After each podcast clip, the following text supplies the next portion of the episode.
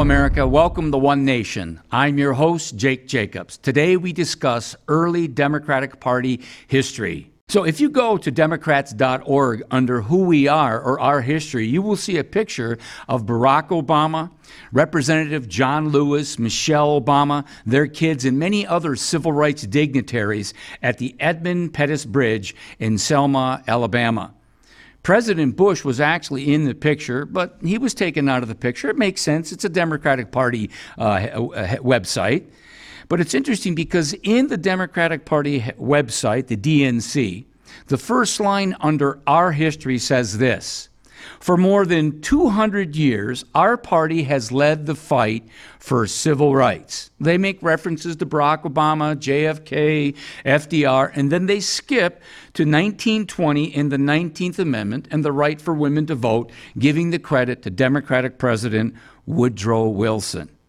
Now, let's go back in history to see if the Democrats actually did lead the fight for 200 years, and why is it they skipped over 100 years of their early history. Now, according to at one point in uh, Democratic history, the DNC used to say that Thomas Jefferson was the founder of the Democratic Party in 1792. Now, in early 1790s, there were two primary groups, two primary political parties, so to speak. They were called the Federalist and the Anti Federalists. Actually, the Anti Federalists would not have called themselves Anti Federalists, they would have called themselves Republicans. It was very common in political parlance of the late 1700s, early 1800s for many of our American founders and politicians to go by the name or by the, the title Republicans. It, it's not that they were against a central federal government. The Republicans or the Anti Federalists felt that the Federalists were arguing for too large of a uh, central government.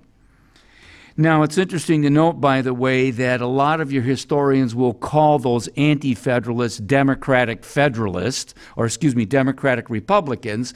But the fact of the matter is that it was not very common, in fact, hardly ever, that any of our founders would have even referenced themselves as Democrats, because it was a very negative term. They would have called themselves Republicans.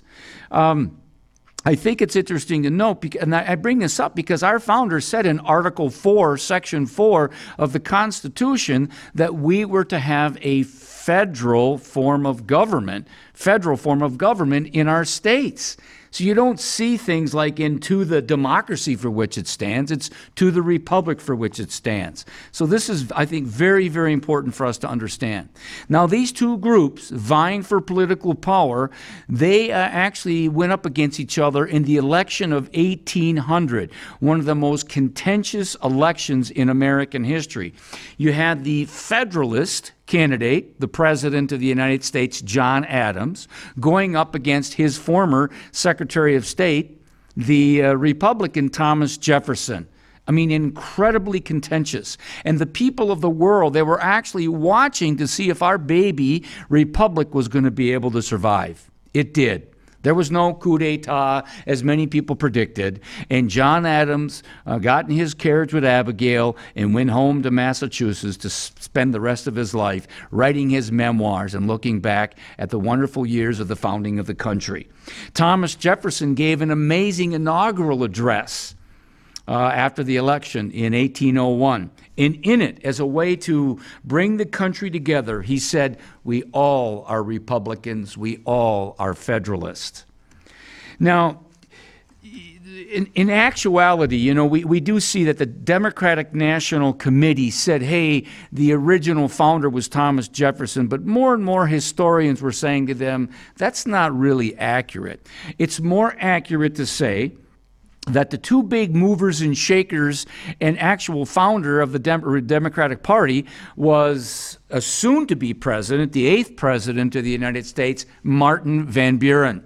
You see him in the movie Amistad. That's the great case, uh, the slavery case, where uh, John Quincy Adams actually represents the former slaves out of Africa, and Van, Van Buren, Martin Van Buren, is the Democratic president who wants to actually keep slavery going.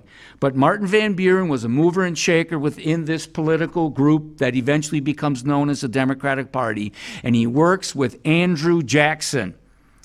And eventually, Van Buren gets Jackson elected president of the United States. In fact, Jackson beat John Quincy Adams of Massachusetts to become president.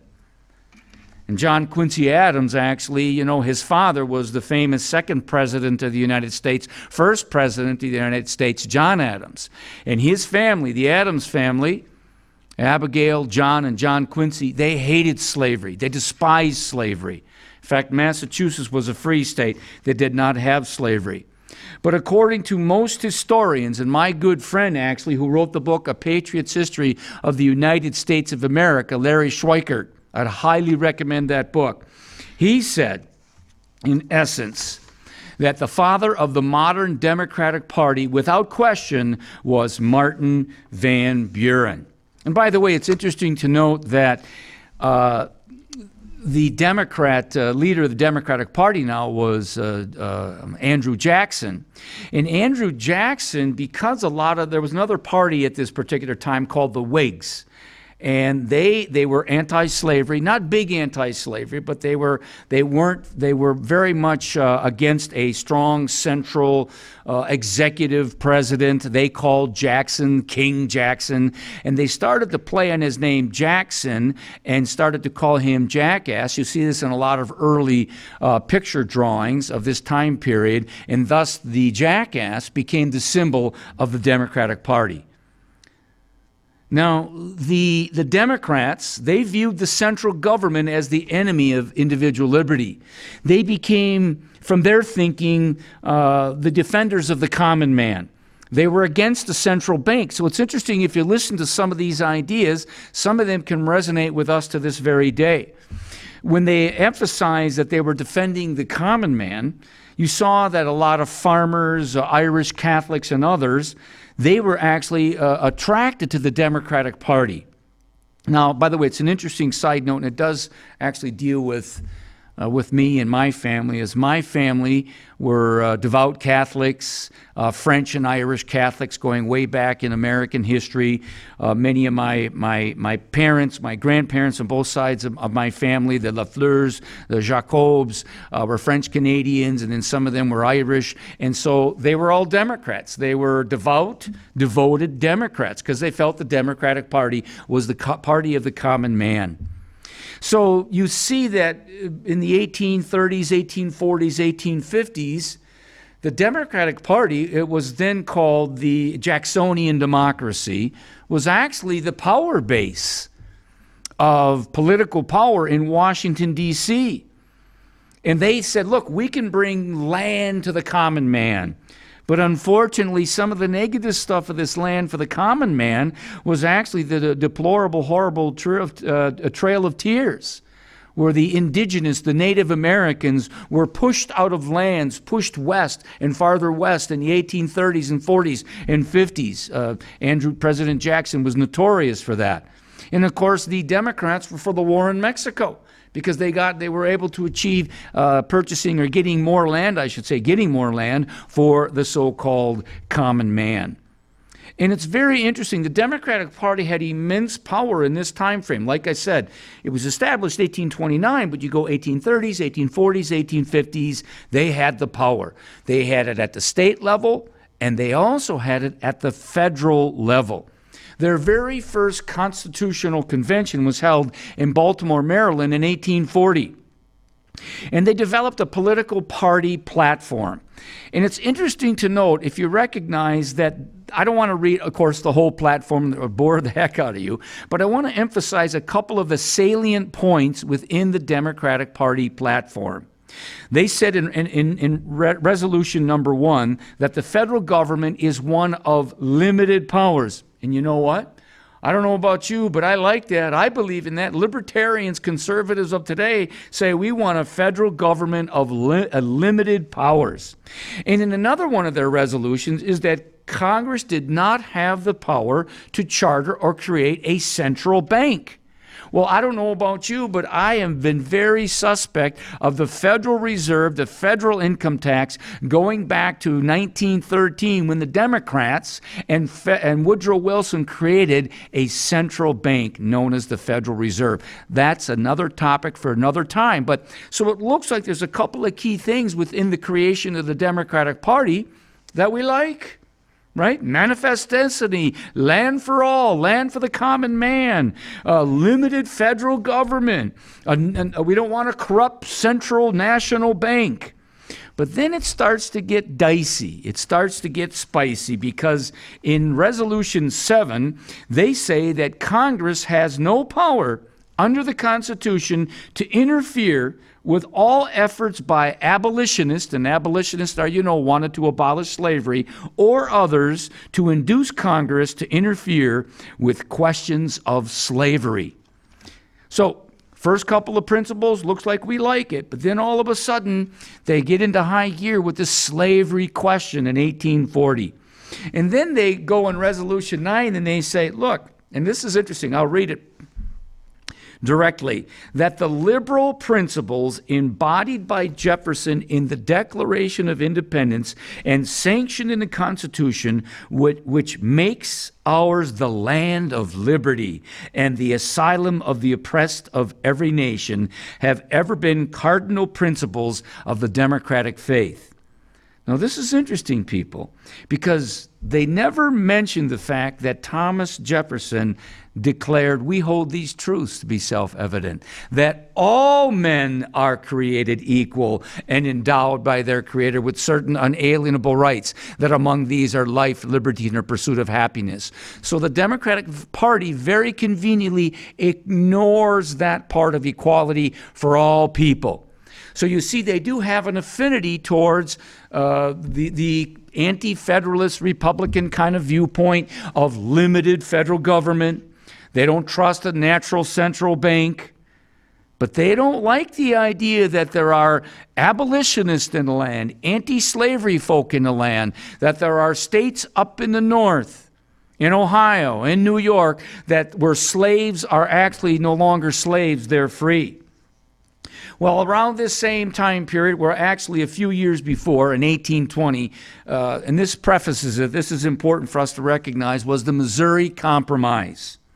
Now, the Missouri Compromise, now this antedates a few years the birth of the Republican Party, but many of the movers and shakers that would be involved in the creation of the Republican Party, they didn't like the fact that states were coming into the Union free. So, what the compromise was, and it's always evolved and centers around slavery, the compromise was Missouri comes in as a slave state, Maine comes in as a free state. Because the, the Democrats were afraid that if you had too many free states, the Electoral College would be, not, would be dominated to actually have freedom rule in the land. Now, the Democratic Party had a platform in 1844, real quick. There they were, number one again. They said it's a federal government of limited powers. I like that. They also said that the Congress had no power to charge uh, to charter a, a United States bank. I like that too. They also said, though, in resolution number seven, that Congress had no power to interfere by abolitionists or others made to induce Congress to interfere with the question of slavery. So you can see what's developing within the Democratic Party. They say, we want limited federal government. We don't trust a, natural, uh, a national central bank. But we and, we do uh, believe in the liberal principles uh, embodied by Jefferson and the Declaration of Independence, ignoring the equality of all. But then their platform over and over again reiterates we don't want the federal government limiting our ability to have slaves. So now, if you see the, the Democratic platform of 1848, Now, please bear with me. I understand. Uh, Democratic Party platform of today, a Republican Party platform of today, is dozens and dozens and dozens of pages compared to a few pages of, of many years ago. But the Democratic Party platform of 1848 does the same thing limited federal government. Uh, Congress has no power to charter a national bank. But then again, it reiterates that Congress has no power to interfere on the efforts of abolitionists or others made to induce Congress to interfere with questions of slavery. So there they have become proudly the party to preserve and to advance slavery. But something happens in 1850. California, the huge state of California, comes in free freedom, liberty, right? And the Democrats aren't happy. So they use the power of the federal government to actually enhance and advance the Fugitive Slave Act of 1793. So they take the act from 1793 and they enhance it. They give it more federal power, in essence, when slaves from the South were escaping up into, let's say, uh, Wisconsin or up into New York or Ohio. Then the federal government would get involved, grab those escaped slaves, bring them down to the South. You know, I, I find that. I find that quite interesting. And you know why? Because theoretically, the Democratic Party was the party of limited federal government, it was the party of states' rights. And yet, their history shows that they wanted states' rights to preserve slavery, but they also wanted federal power to preserve slavery. And that is the antithesis of life, liberty, and the pursuit of happiness. Now, in 1852, an incredible book was written by an amazing woman. Her name was Harriet Beecher Stowe. She wrote a book called Uncle Tom's Cabin. She was from the free state of Ohio. Democrats, just like California becoming a free state, were absolutely furious. You know, it, it, what the Democrats ended up doing is they used the power of the federal government to actually stop any literature anti slavery literature through the post office and other means of going down into the South to convince the Southern people, the Southern people, uh, the Democratic people and Southern Democrats, to uh, actually uh, go against slavery. So here, once again, they're using federal power to preserve and keep slavery. Now, you go to the, the, Democratic Party platform of 1852, it's a reiteration of all the previous platforms. Federal government limited, we don't want a national bank. Okay? Uh, we believe in the liberal principles of Jefferson democracy, which, of course, they leave out equality for all. But then you can see there's a part of their platform because things are intensifying. Abolitionism is growing. Anti slavery sentiments are growing across the land in Wisconsin, in Ohio, in Michigan, in New York. And so they expand resolution number nine. And in there, they say Congress has no power to interfere with all efforts of the abolitionists or others made to induce Congress to interfere with questions of slavery or to take incipient steps, incipient, excuse me, steps in relation thereto are calculated to leave, lead to the most alarming and dangerous consequences as early as 1852. I'm sad to say. My parents, my grandparents, my cousins, my aunts, my uncles, they were Democrats. I was a Democrat as a kid. But it's kind of embarrassing to say that by 1852, the Democratic Party was threatening war if these anti slavery folk up north, if the abolitionists were going to continue with their insistence that slavery was the antithesis of liberty. So in 1854, the Democrats under President Franklin Pierce, they passed through the Kansas-Nebraska Act. And in essence, the Kansas uh, Nebraska Act said, let the states decide on slavery, popular sovereignty. All hell broke loose in Kansas and Nebraska. It was ugly. In fact, they called Kansas bloody Kansas. 1856. Democratic platform. The government, once again, is for limited power. I like that. I know you like that. A true classic liberal, a true conservative, a true constitutional conservative, constitutional classic liberal believes in limited federal government.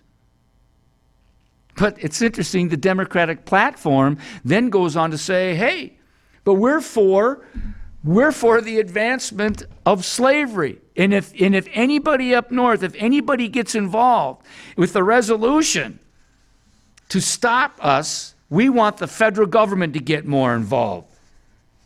And so you'll see them talking about the liberal principles by Thomas Jefferson and the resolution to not get involved with the domestic issue of slavery. And it's very important to recognize and note that they are determined to let the northern free states know that they will not allow freedom for their slaves in the, in the Democratic Party, in the Deep South, in the Middle South for that matter. Now, in 1857, one of the most egregious Supreme Court decisions in the history of the United States of America came before us. It was the deplorable, it was the horrible Dred Scott decision of 1857. Seven of the nine Supreme Court justices, they were Democrats. It was, it was dom- remember, we had said that the political power in the federal government in the 1830s, 1840s, 1850s was dominated by the Democratic Party. In Washington, D.C., in the House of uh, uh, Representatives, in the Senate, executive power, federal power upon power. And yes, it's true, they said we're the party of states' rights. And we don't want, you know, it's interesting. The Democratic Party said we're the party of states' rights. But then when Wisconsin or Ohio or Michigan or New York exercised their states' rights for slaves to be free, in the state of Wisconsin, Ohio, Michigan, and New York. Oh, no, no, no, no. We don't want those kind of states' rights. We're going to use federal power to stop you northern states from exercising your states' rights. I know what you're thinking. Duplicity, hypocrisy, a double standard. Yes, of course it is. It's a double standard. I, I you know what? I am critiquing their platform. There's some good parts of the platform, but the platform that says they believe in the liberal principles of Jefferson and the Declaration of Independence, and they totally ignore the fact that it says we hold these truths to be self evident that all men are created equal. And this was grinding at the soul of America in this time period.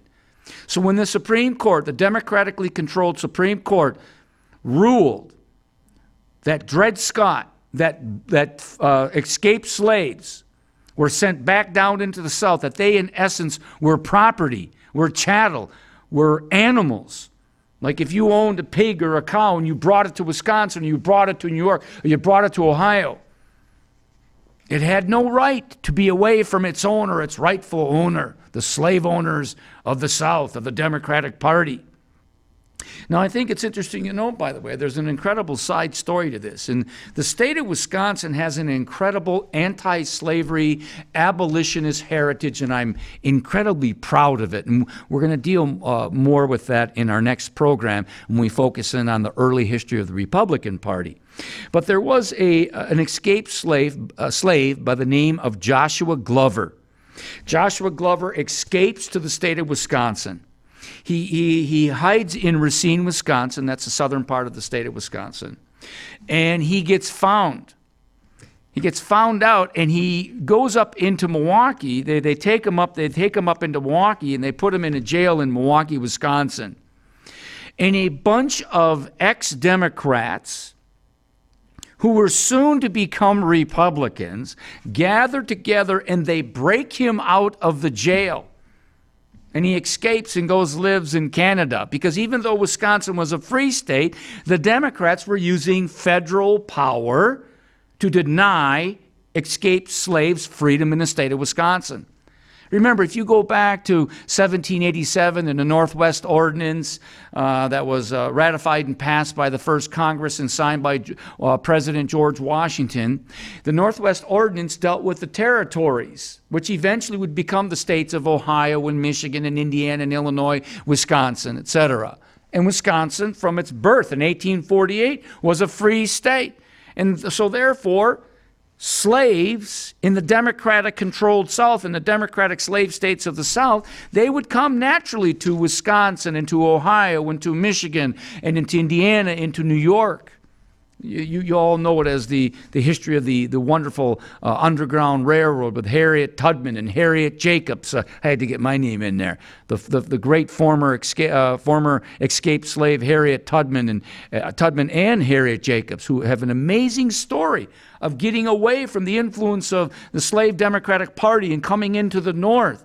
And these ideas were coming into not too far away from this studio, actually, where more and more former Whigs, former Liberty Party people, former Democrats were deciding to create a new party, and it becomes known as the Republican Party, founded in Ripon, Wisconsin.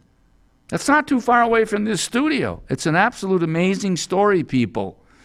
Good Democrats rejecting the party that was now wanting to preserve and uh, advance slavery former Whigs. There was a political party called the Liberty Party that was founded in 1840.